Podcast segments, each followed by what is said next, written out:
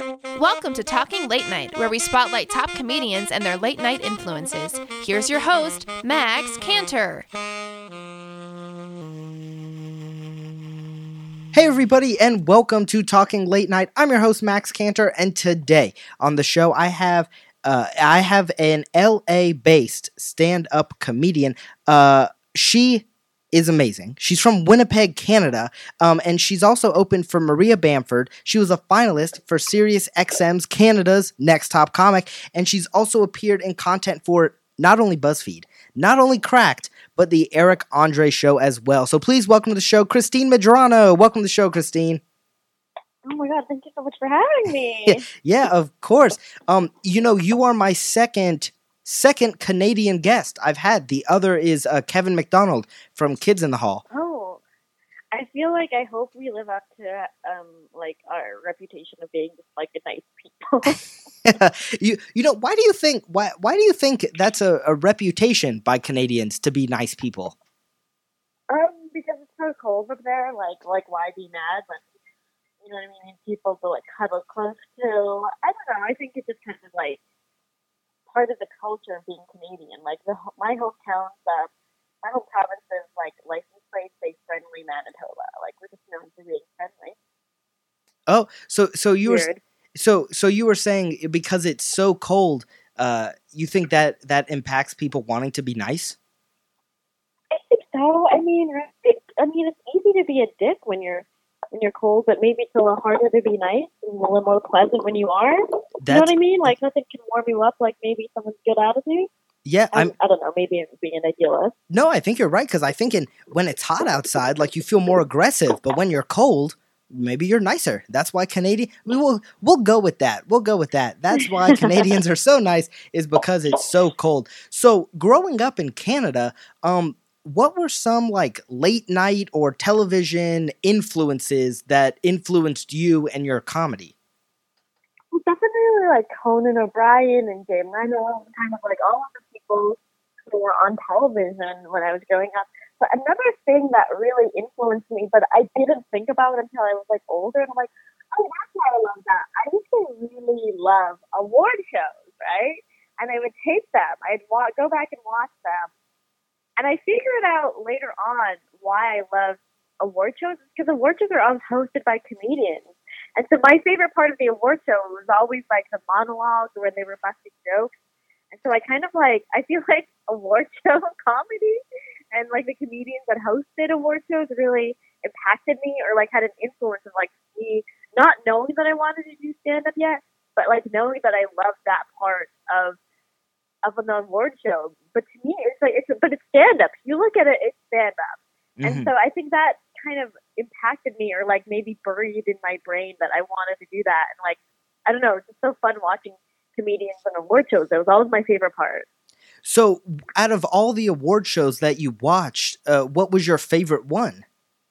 I remember one year, that's going to age me, but Ellen DeGeneres hosted the Grammys and I loved it. I just remember she had this one joke that was like, Ed Booty, slap Ed Booty. It was like so long ago, but that, and then I remember Jeff Foxworthy hosting, I think it was like the Oscars or something.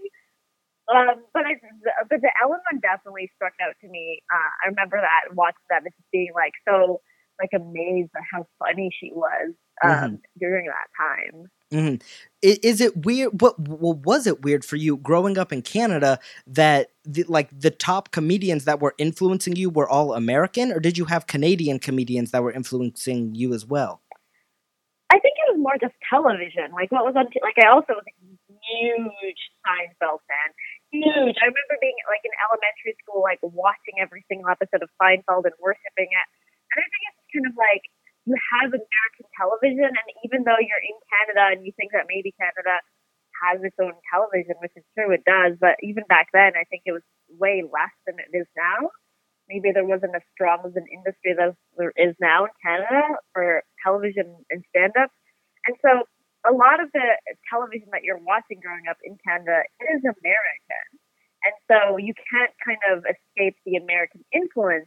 And also, I think that just like, I mean, I mean, right now too, especially back then, I think that like, Canada, America just has such a strong, thriving stand-up scene. Not saying that Canada doesn't, but it just kind of like it's dwarfed in, in comparison to the American size of the scene, You know.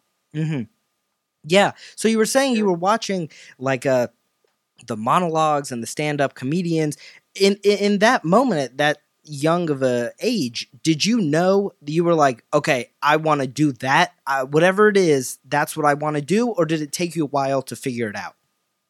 No not at all. It took me a very long time to figure it out. It actually i don't tell the story but i love it so much. Um when i i always was like a funny kid. Um and when i was in grade seven or eight we had this I had this one teacher whose name was Mr. Bohemia and he it was like the end of grade eight and junior high, so he took us to a park to write a list of a hundred things that we wanted to do in our lives. We kind of all went out spread out throughout the park. And he was like walking around, coming over and talking to each of us. He came over to me and I'm putting together my list of like things I wanted to do in my life and he, he, he says to me, he's like, Put down stand up comedy. And I remember being like, Really? No, I don't see that for myself at all. And I put it down, kind of like not thinking that I would ever do this thing. It just seems so scary. I don't think like, I knew I loved comedy, like I was obsessed with SNL and like late night, but I was never, I never thought that I would do stand up in particular. And so I guess that idea of him putting, telling me to put this thing down on my list of me kind of like cracking jokes throughout the year, um, buried in the back, like I planted a seed in my head that I don't think I realized until I was like had moved to LA living here for some time that I was like, I'm gonna try stand up. Mm. And so it was a long road of me just kind of like being a stand up fan. Um, and then it was also before I even started stand up, I remember I had auditioned for like the CBS Diversity Showcase. This was a year, a few years before I wrote for it.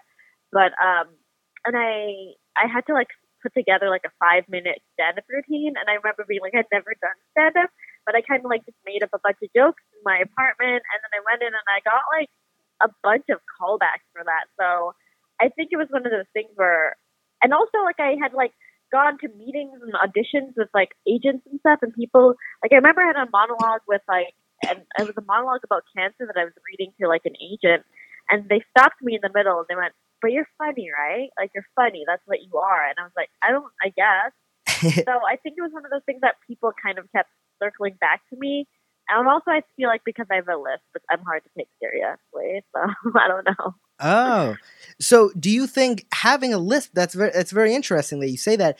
Uh, do, do you ever think, uh, or uh, have you ever felt that that's held you back, or have you used it to an advantage?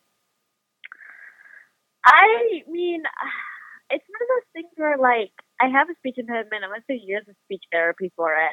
I actually had a casting director who was like the head of casting for a network tell me that a lot of people won't tell me, but they won't cast me in things because of my list. So I don't know.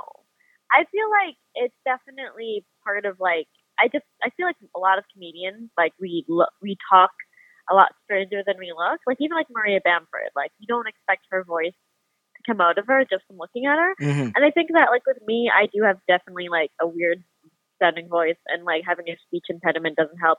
I think maybe me having a speech impediment definitely influenced my personality. I think more than like it benefited or negatively affected my comedy career, if you want to call it a career. I don't know. It is a career. I mean, it's what you do, mm-hmm. and this is why. Yeah, I'm, true. Very I, it's, true. it's why I'm having you on the show because you're a comedian. So yeah, I would call it a career. Uh, but so for you, uh, growing up, um, when you were first discovering that, hey, I, you know, like you said, oh, I guess I stand up is an option. I guess I am kind of funny. Were you met with support by people when you first started venturing into it, or was there a little backlash to you trying to become a comedian? I mean, I didn't start coming to, like, I started, when I was growing up, I was just kind of like a funny person, and like people were always just like, wanted to like have me joke around or whatever. Um, but overall, like my family and my friends were always so overwhelming. I mean, I have like kind of like a dream mom who's just so supportive and he like I I play in a basketball team as as an adult. I just joined and my mom like went to our first game. Like my mom is like above and beyond supportive. I've had comedy shows where like my entire family will come out and yeah, I've been met with nothing but like a lot of support. Like my, I could make my bread bed, and my mom would still be proud of me. And so I've been incredibly fortunate in that respect. Mhm. So I feel like um, if there was any resistance, it was probably insecurities that are screaming inside my head, like all comedians. So, how did you end up? How did you, tell me? Take me through that transition of how and why you left Canada for LA.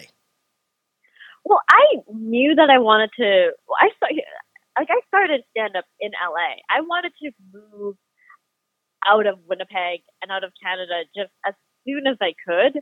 And so I started saving money. I was working like three jobs, and over one summer, I saved like a bunch of money, like ten thousand dollars in one summer.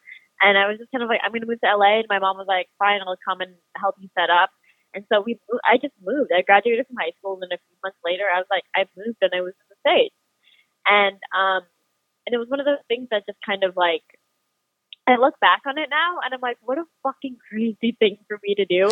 and what a fucking crazy thing for my mom to like come and just support me and do that move with me to help me set she ended up like living here and like, you know, changed everything in my family's life, my parents and like it's just crazy when I look back at it, like that I did that. But it is one of those things that I always wanted to do ever since I was a little girl. I have a little piece of paper from a friend when I was like a li- like 11 years old that like when we become 18 we will move to Los Angeles and become actors.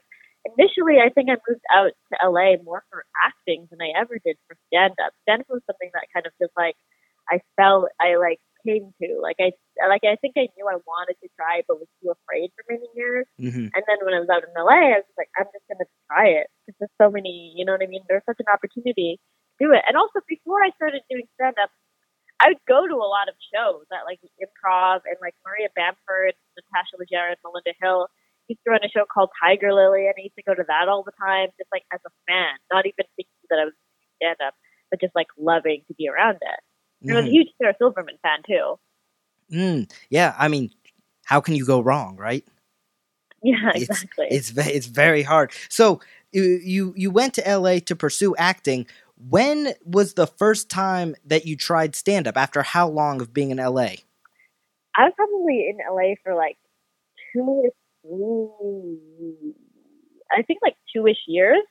And I'd come out of like a bad breakup, and a bad breakup that made me like go back to school and start stand up. Um, it was just, it was one of those things where I wanted to do stand up for so long, and then I'm just like, fuck it, I'm just gonna do it. And then when I started doing stand up, like my first few years, I wasn't one of those comedians who really knew what I was doing like those comedians who I meet who are like their first year and are doing mics every night and start a show, like I was them. I was like the comic who did stand up maybe like once or twice, like a, a month, and then I would do the same five minutes over and over again. Like I didn't really know what I was doing, but I feel like I was getting good enough feedback at open mics to continue, if that makes sense. Like I wasn't like I'm sure I wasn't doing that well, but I wasn't completely bombing. Um, and then it wasn't until I got the opportunity, I had auditioned again for the CBS Diversity Showcase, and then they'd asked me if I wanted to be a writer for that year. And so that was the first time I was surrounded by people who were like professional comedians, you know? Mm-hmm. And I remember um, I'd uh, me and this other person was around this comic who's bigger, and we asked them how they got to where they were, and he was like, "I last year I did 410 shows." Whoa. And then after that, I was like, okay, so this is what you have. You just have to do with this every day. Mhm. And that's when I think I switched my mentality to be more of like a real comic than Mhm. versus like someone who does open mics occasionally. Mhm. So you were talking about like being with other comedians and other comedians helping you and helping you, you know, make decisions. Are comedians in Los Angeles collaborative? Do you guys work together and help each other? I think comedians in LA, I wouldn't necessarily say that they're collaborative. I think it's very much there's definitely like a camaraderie that you do feel, and kind of people do form like cliques or whatever, like in high school. Um, and but there is definitely a sense of community. Um, a lot of people will talk shit. I feel like on any comedy scene, like LA's comedy scene. Um, but I do think that there is kind of like a weird kinship when like when you know a comedian is like in it. You know what I mean? I feel like we're all when we first see them on the scene. We're like, okay, well, like we'll see how long it can last. And then when they kind of show that they've been around for a long, I feel like kind of let them into the fold, or they become like your buddy. I don't necessarily like. There are definitely certain comedians who I'm friends with. I feel like everyone. It's important to have like good friends, comics who are like good friends. You can kind of run bits together, or like maybe you'll hit a bunch of mics together. Um, but on the whole, I say it's like there's a sense of community, but I wouldn't say it's necessarily collaborative, or at least I don't know if I, I am necessarily with other comedians. You know what I mean? Like I have definitely a group of friends um, who do stand up and who like will run bits with and we'll go to mics with. Um, but I wouldn't necessarily say it's necessarily collaborative. Um, but there is a sense of community and uh, camaraderie, definitely is, is it extremely competitive? Because I know, like, you know, in LA, that's where all the celebrities are, where all the famous people are. Is it more competitive than, say, the stand up scene in like Denver or Atlanta or Boston? I, since I've only really been part of the LA scene, I don't know what it would be like to be part of another scene, but I don't think, like, when I think of stand up, I've never really thought of anything as being really competitive. I feel like that's kind of like people's own perceptions. You know what I mean? If you're not a competitive, like there's definitely, I feel like a healthy amount of maybe like, oh, like for me personally, I'm not a competitive person in that way necessarily, or at least I like to hope so. But I like to look at like other people who are doing well and be like, oh, fuck, this person's doing really well, and I'm friends with them. You know, I kind of look at it like there is a tide that will raise all boats. And like the longer that you're in stand up, the more that you just see people getting more opportunities and the more opportunities that are presented to you yourself. Mm-hmm.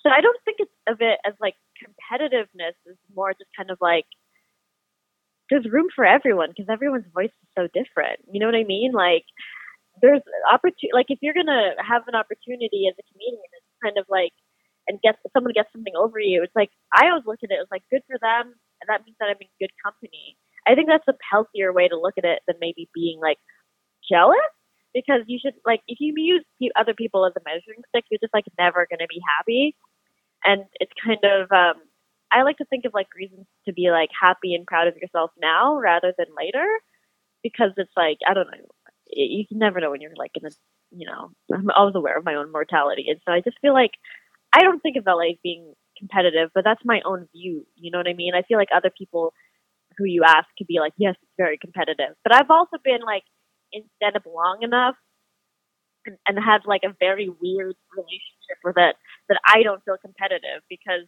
in my first few years of comedy, I was kind of like dilly dallying. I didn't like, I did so few shows in my first years of stand up. I look back at it and I'm like, what the fuck? Like, I didn't know that you were supposed to ask for shows.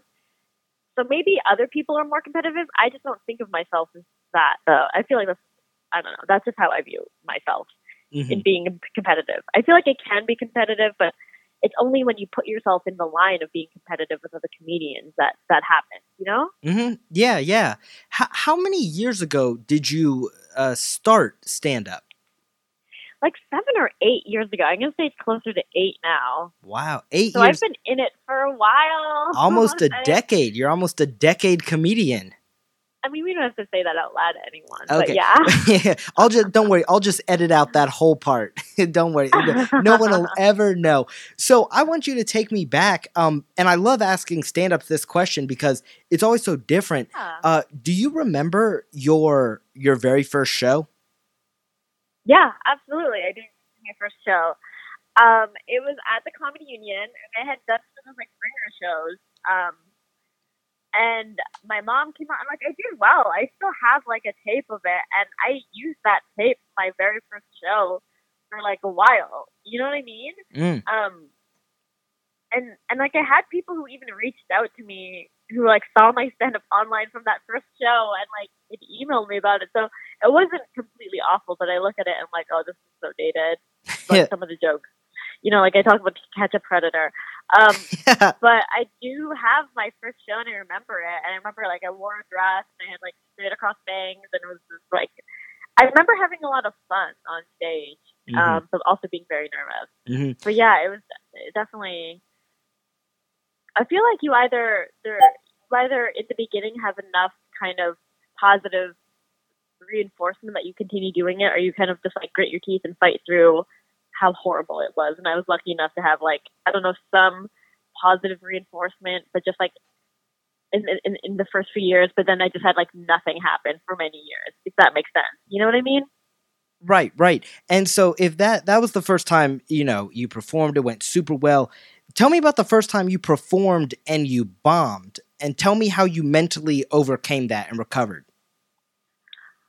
So I was probably I had gone to this. There's this club that I used to go to a lot for open mics. It's called the Ha Ha um, Mhm. in North Hollywood. I don't really go to. it. It's still around. Um, and it's just like a weird room. I I feel like my first bomb probably happened there. I feel like I don't even remember specifically what it is. Excuse me, sorry, I- but I do remember I did bomb a lot. Don't get me wrong, I bombed pretty badly.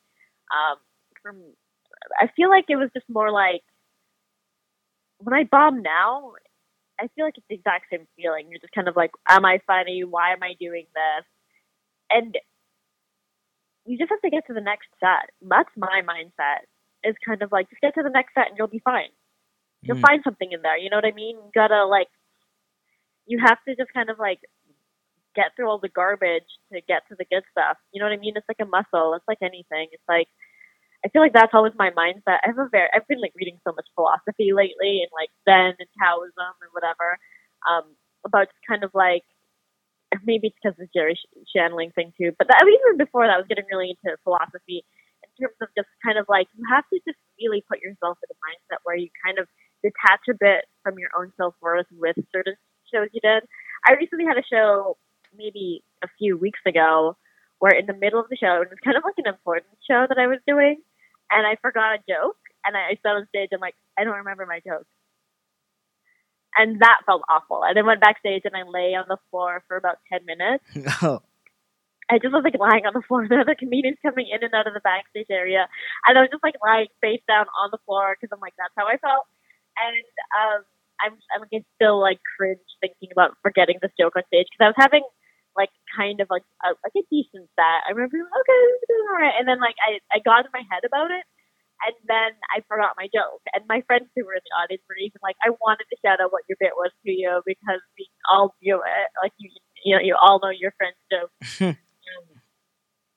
but you kind of just have to be like, okay, that happened, and the next one will be better. I hope.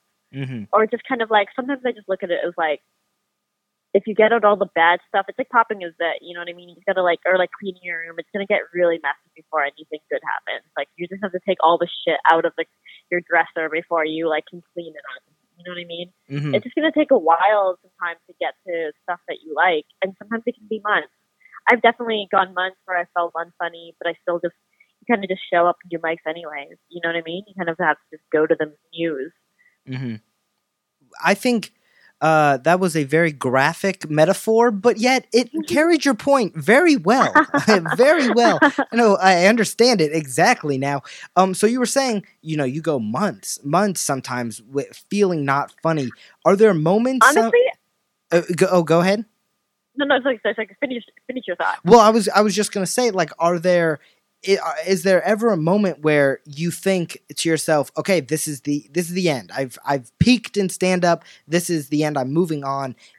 I mean, I haven't felt funny. I haven't felt like I have had anything original or funny to say since last April. Um, so I've been an entire year being like, "Am I funny? I hate all my jokes. Am I a hack?" Um, and so like, but then it just kind of like everything's of all, I'm like, "This is what I do now." So I can't necessarily just bow out, and I just have to trust that eventually, like, the feeling of being funny will return hmm and it's it's kind of one of those things where it's like empirically I think that like yeah I can go on a show and do okay because they're like I'll tell a joke and people will like laugh hmm but I don't feel funny. I think I'm of, I'm so tired of these jokes. I'm tired of these jokes. I'm embarrassed if like one of my friends in the audience or the people in the audience they know because they're like oh this like she's still telling these jokes. Anything new? But I mean that's just all like shit that's in your head. You know what I mean? Like what are you gonna do? hmm like I definitely just like yeah, I haven't felt funny in months. I haven't. I feel like I hate all my material that I'm writing and that I have written, and I hope that I'll get over that one day, and I like will write something that's like I feel like groundbreaking or something, but that I don't see that happening. Stewart but hopefully in the distant future it will come about. Like I don't know, you just at that point it's just not even a you know, you just you just do it because it's like what you do at some point. Like I feel like I do love stand up and it's it's just one of those things where I just don't know if stand up loves me. mm. Yeah, I mean, wow, that was that was deep, Christine. That was that, that was deep. Wow. Um, I, I, imagine that quote uh, in a like a framed picture uh, next to a waterfall in a guidance counselor's office because that was that was very deep. So I mean, wow. I mean, to be stuck in a rut for like that long, I can't even imagine that. But it seems like you know you're you're trying to battle through it, trying to work through it. On average, like watching your friends um, do stand up, and and for you personally, how often do comedians produce new material? Are they doing new sets almost every week or every month, or how often is new stuff coming in? Well, it's. I mean, every week or so, like my friends, or uh, sometimes every day. Like it depends. I wouldn't say there's necessarily a specific amount every month, but like I'll definitely hear my friends working or trying new stuff that they're slowly trying to incorporate into their material. I feel like every few, every week or so, maybe they have a new bit that they see them trying to kick around. And mm-hmm. I mean, I do the same. I'm just like, whether it's good or not, that's you know another thing. but you can definitely see when there's an idea, you know what I mean, that just needs to be polished a little bit. And you can feel it in your sense, or like, oh, this is a tiny bit that I can attach to like a larger bit, or like, oh, here's a new tag for an old bit, you know. Mm-hmm. And so, I feel like you go to enough mics, like that's why it's so important to just keep going because it's like it forces you to like look at your jokes and re-examine them and think about stand up and like watch other comedians and like and so that I think that forces you to like make new write new material. Like just the shame of having to do the same jokes over and over at Mike um, is enough to make me want to write new material. Mm-hmm. Now, speaking of writing new material, let's talk about your writing process. Um, so are you the type of person who will write down just topics and then riff on them at an open mic, or are you the type of person who will write a set word for word and script it all out? oh, I definitely like will just think of something like a like a, and then I'll write down like one word from it. Like you know, like my phone is just filled with like lists of like single words that are kind of like thoughts, like I don't know, like turtle or like photograph. so I'm not one of those people who like I kind of write on stage. Like I'll think of the thought that I think is funny, then I'll go on stage and see if it's like worth worth doing, and then I tend to word it about the same every time like I have an idea of how to word it, but I'm not someone who like types it all up. Definitely, that's not my style. Oh, I see. I but see. I do. I see people who do that, and I'm like, I wish I had that kind of work ethic. yeah. Maybe it would help my stand up. I don't know. Maybe not. Is your stand up based a lot about your personal life? Are you doing a lot of observational humor? Uh, what's your style? It's a mixture of all of it. It's really just kind of like if I think some, if like a thought comes to me and I'm like, oh, that's funny, or like sometimes it will be like a phrase and I'll be like, that's funny, and then a lot of times it will be funny just to me, but I'll still keep going it as open mic. uh-huh. Um, so it's a mixture of everything, you know, of like stuff that I'm going through in my life, or like analogies. Like I'm a big like this is like that. Like I love analogies and metaphors and similes. Like that's kind of like my thing mm. what I like to do in stand up, or mm-hmm. like at least in conversation what I want to do more in stand up. But I feel like my style is it's a bit of all of that. I wouldn't say it's one or the other. It's kind of everything. Do you remember the first joke you ever wrote? Yeah. Would... Well, I, the funny thing is, is like I remember the first time I made people laugh, like go went out of my way to make people laugh. But the first joke that I like wrote specifically was like a joke about so when I was eight, when I was like in my early twenties, I looked really young. Like I still look younger than my age, and so it was just like a joke about like um, it was a to catch it was a to catch a predator model. like it was just like, hey guys, I really start the show off and be like, hey guys, this is my opener. Like, hey guys, I just got a call back for a pretty big show on NBC, and they'd clap and they'd be like, thank you. To catch a predator, five Costa Mesa, and then I'm like and I'll give you a little appetizer sample of what I did in the audition. And then I would go through the audition and be like, And I don't know if you've ever seen To Catch a Predator, but the decoys are always like, "Hey, I just made some lemonade," or but I'd like say things ridiculous like, "Hey, I'm just seeing how many gumballs I can fit into my mouth hole. Come on, let me grab a seat." That's funny. That's very Thank- funny. Wow.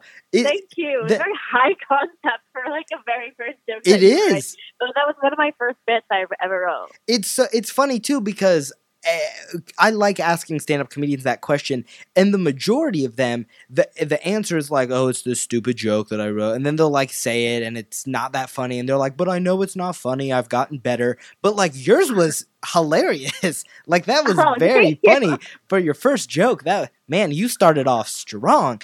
Um, so if that was your yeah, first if that was your first joke uh, that you ever wrote, what was the first time that you made people laugh?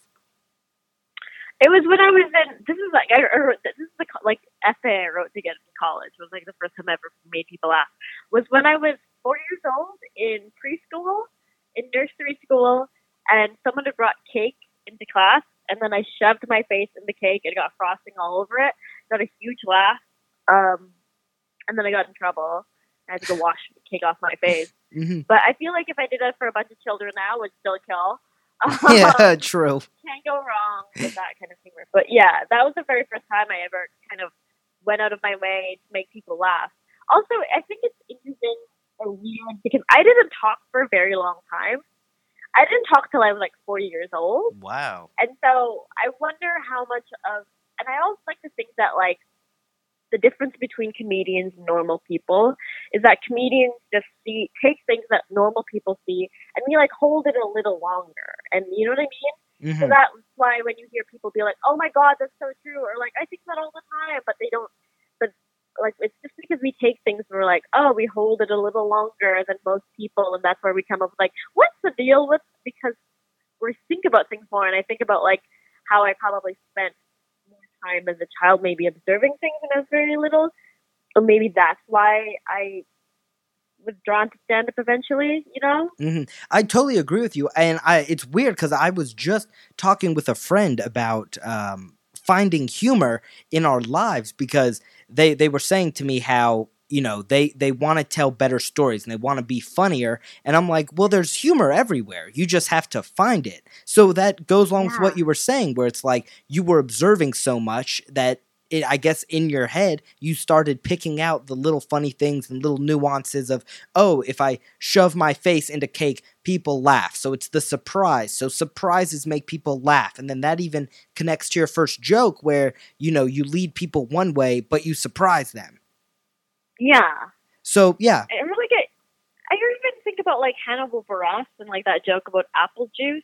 Like that's yeah like right you know what I mean. That's that's mm-hmm. very like it seems like it, it's such a mun- it's such a mundane story, but he makes it so funny because he kind of like layers it on with like the thoughts that are going through his head, and it's like something that's a perfect example of a comedian taking something and just like holding it longer than a little like a normal person and expecting it, and it's, like asking different questions than maybe a normal person would ask in that situation. You know, Right. Yeah, totally. I mean, yeah, it's it's finding every little bit of humor in a very mu- in a very regular mundane situation and that's what sets Yeah. comedians apart from from regular folk you know you know you know what i mean yeah i the normies. Yeah. the normies totally so i know you've gotten the opportunity to open um for two notable co- uh, may- maybe more but i know two Yeah. um it- what was that like and talk about which one you liked better i'll let you lead this for Maria for Maria and Jackie, I'm assuming. hmm yeah Well, for, it was the same show, but for Maria,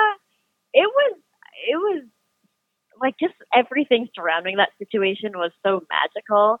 I was like the way she asked me. I was performing. It was like at an outdoor.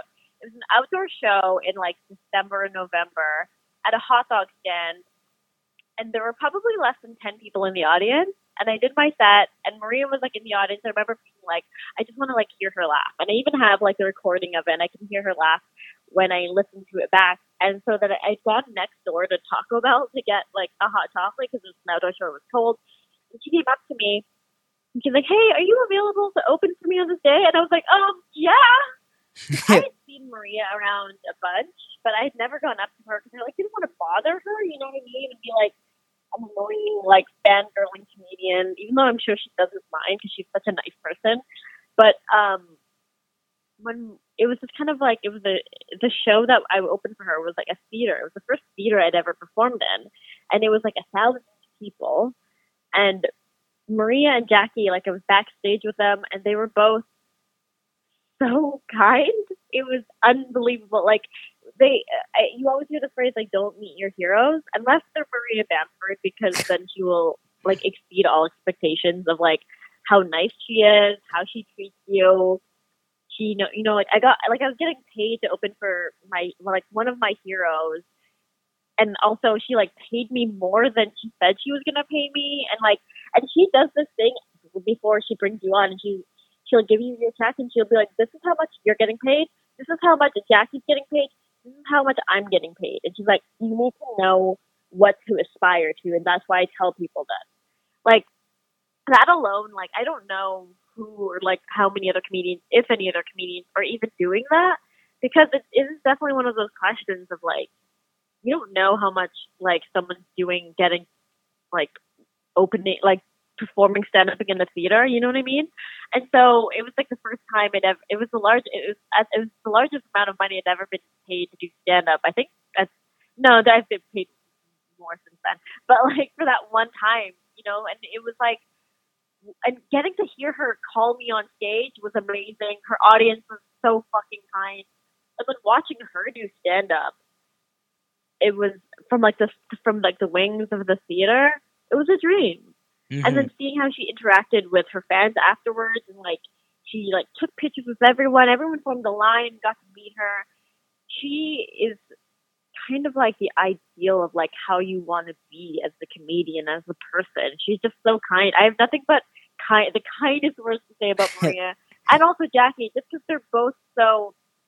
I couldn't think of a more like kind of like supportive person to like kind of just to even open for, even that one time. It was unbelievable. Mm-hmm. I like when I got home from that entire trip, I like wept because it was so.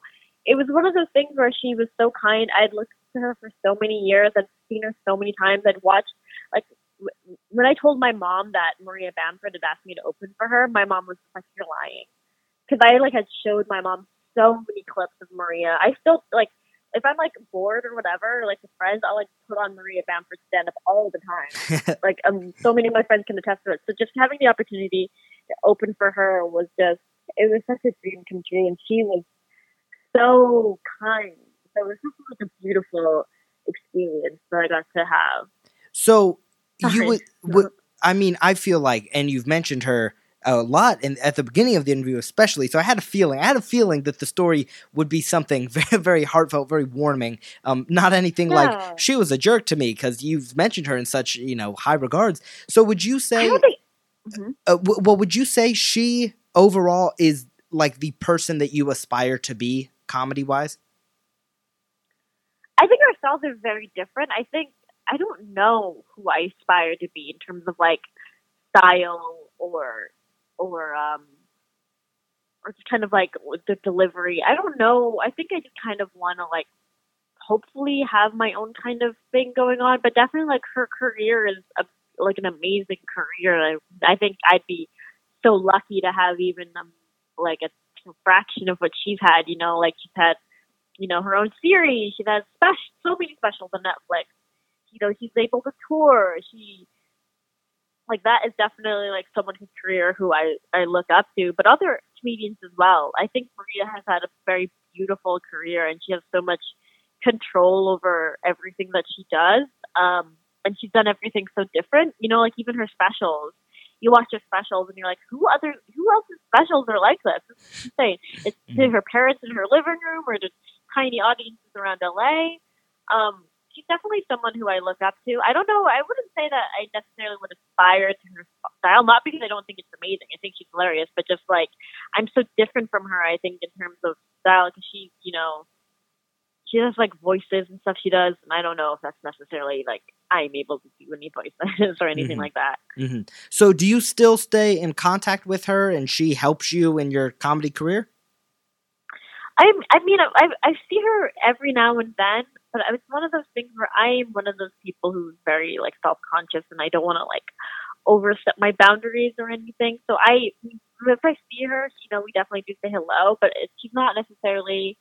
We're not like emailing back and forth. I do have other comedians who are bigger than me who definitely like you know sat me down for lunch or had conversations with me and helped me not necessarily make career decisions, but just kind of lend advice Mm. whenever I needed it. Gotcha. And I've definitely cherished those relationships.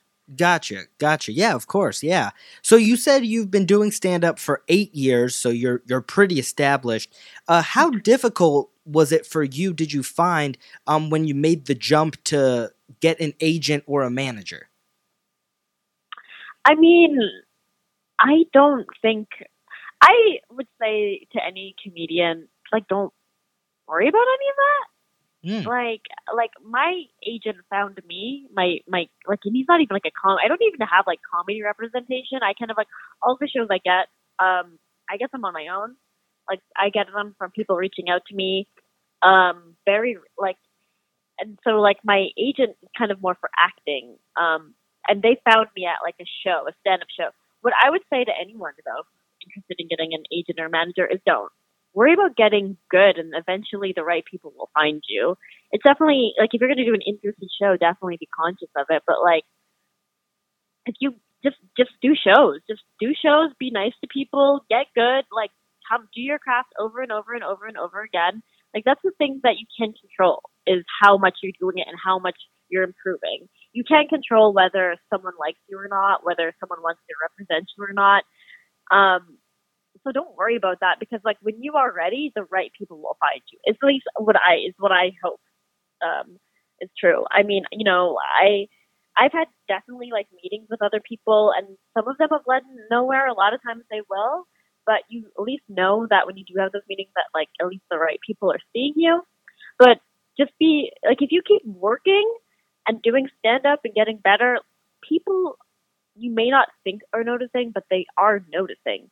You may not think that there's industry in the room, but sometimes there is. Like I've had meetings from like shows in rooms that I didn't expect or were tiny, like you know whatever, like the weirdest root shows or where people are maybe watching. But just like get good at stand up. Don't worry about all that stuff because eventually that will come. I think that maybe if you're in a smaller town or a smaller circuit than like LA, New York, then yeah, just get good. Just get good. Like that's the only thing you can control. Mhm. Everything else will come when you're, you know, when you're ready. hmm Christine, you keep spitting wisdom on this show. Uh, it's just left and right. First, first uh, it was the zit metaphor, and now you're telling people to get good. It's it's all you're saying all very wise things. I love hearing it. So for you, for you, Christine, what is your ultimate goal? What's the ultimate dream for you? Um, I think I want to like definitely keep doing stand up and eventually have like I don't know. It'd be cool to have like a special Netflix or like um, Comedy Central or something, but I don't know how many years away that is. Touring some, and then just like do more stuff with acting and like creating my own stuff and like maybe write something, you know. Mm-hmm. Yeah, I mean, I have a lot of goals, but I just kind of, um, I don't know, it just kind of, it's gonna ebb and flow. Like, I don't have any expectations for anything, you know, I don't feel entitled to anything, but I just, um, I just hope that I keep get, keep getting to do stand up and get to a place where I, I'm like, you know what? Maybe you're not not funny. yeah, and That's my goal is to feel funny again. and I'm excited uh, for you too when when I can uh, turn on the Grammys and I can find out that you're hosting it. I mean, that'll be that'll be No, yeah, tremendous. that- that would be definitely an amazing dream to be able to host an award show that's so like specific and weird, but it's definitely Yeah. yeah, that would be amazing. I like it. And I would even re release your episode for it. That's how much. That's how supportive I am. So I I do have one last question for you. Uh, it's a question I ask all my guests, um, and the answers vary. But and you've given me uh, so much. I mean, really anything that you've said so far the show you could use again here. But my question for you is, um, if if there is someone who eventually wants to grow up and be in your shoes, um, what piece of advice would you give them? Uh, too, like as a stand up, you mean, or just kind of like Just however however you take that question, it is yours to answer. Whatever you'd like to say. um I guess I would say um get to figure out who you are, um, create a life for yourself that you love and then love all the decisions you make. That's kind of a very Nietzsche thing, like the idea of like amor fati. Like you know what I mean? Like to love your fate, create a life for yourself that you'd like want to live over and over, the good and the bad. Um, um, yeah, just kind of like, and also like be nice to other people and be grateful and don't let your head get too big and like just work hard. Mm-hmm. Like that's those are the things. And also life is suffering, and so don't expect to suffer. Um, so I don't know. I guess that's a very like weird philosophy Zen ish take to it. But like one of the first truths of Buddha is like life is suffering. So just kind of like there'll be good things and bad things, but just kind of like you'll be okay through all of it. mm-hmm. Yeah, that's that, that's very That true. Very. That's very true. That was uh, that, that is correct. You had the right answer on that question. Excellent work. Um, now, Christine, if people want to see you perform or follow your career, what are ways that they can follow you or uh, see you? Oh, well, I'm actually going to be going across America. Well, I'm going to be like in Boston, then I'm going to be in New York, then I'm going, I'm doing a little bit of a tour, I guess. I'm doing like, I'm going to be in a bunch of different cities, and they can check out my dates on my Instagram, which is Christine Med, or also my website, ChristineMedrano.com, or on Twitter at Christine Med. Um, I should be, I think I'm going to, I'm to be on HBO Latino in the summer doing stand up. That's supposed to be coming out in the summer. I don't know when. They said it was supposed to be March, but then they got pushed back. Um, so I should just be like, like I'm always going to be doing stand up around LA. So if you're in LA, there's probably a bunch of dates you can see me. But I'm also going to be in Boston for the Women in Comedy Festival. I'm going to be in New York doing a few dates, and then I'm going to be in what is that state? Virginia. I'm doing a few days in Virginia. Then I'm going to be Atlanta for Laughing Skull, and then I'm going to be opening for someone in El Paso, and then I think I'm also doing a date in like somewhere in Tennessee. I think it's Ash Nashville. I'm doing Nashville, a date in Nashville, and so they can definitely check out any of those. They can like DM me on Instagram if you want more details for any of those dates, or you can just check out my website. And there's definitely more information there. That's awesome. Well, I'm very excited for you to go travel the the East Coast, I guess, and Texas uh, to explore. You know, that's going to be super cool and good for you going out on your your little tour. That's going to be so much fun, and I'm excited to hear about it. I'm excited to hear about it. I'm excited to see it. Hopefully, it goes well. Yeah, oh, for sure, for sure. Yeah. Um, well, Christine, thank you again for being on the show. I had a blast talking to you. Thanks for having me. Yeah, and of course. And to anybody listening, remember you can listen to more episodes at our website at www.talkinglatenight.com. You can also find us on Facebook at Talking Late Night, and you can follow us on iTunes and download some of our shows at Talking Late Night. So thanks again to Christine for coming on the show. Uh, it was a blast talking to her. Uh, thank to you for listening, and we'll see you next time. Thank you.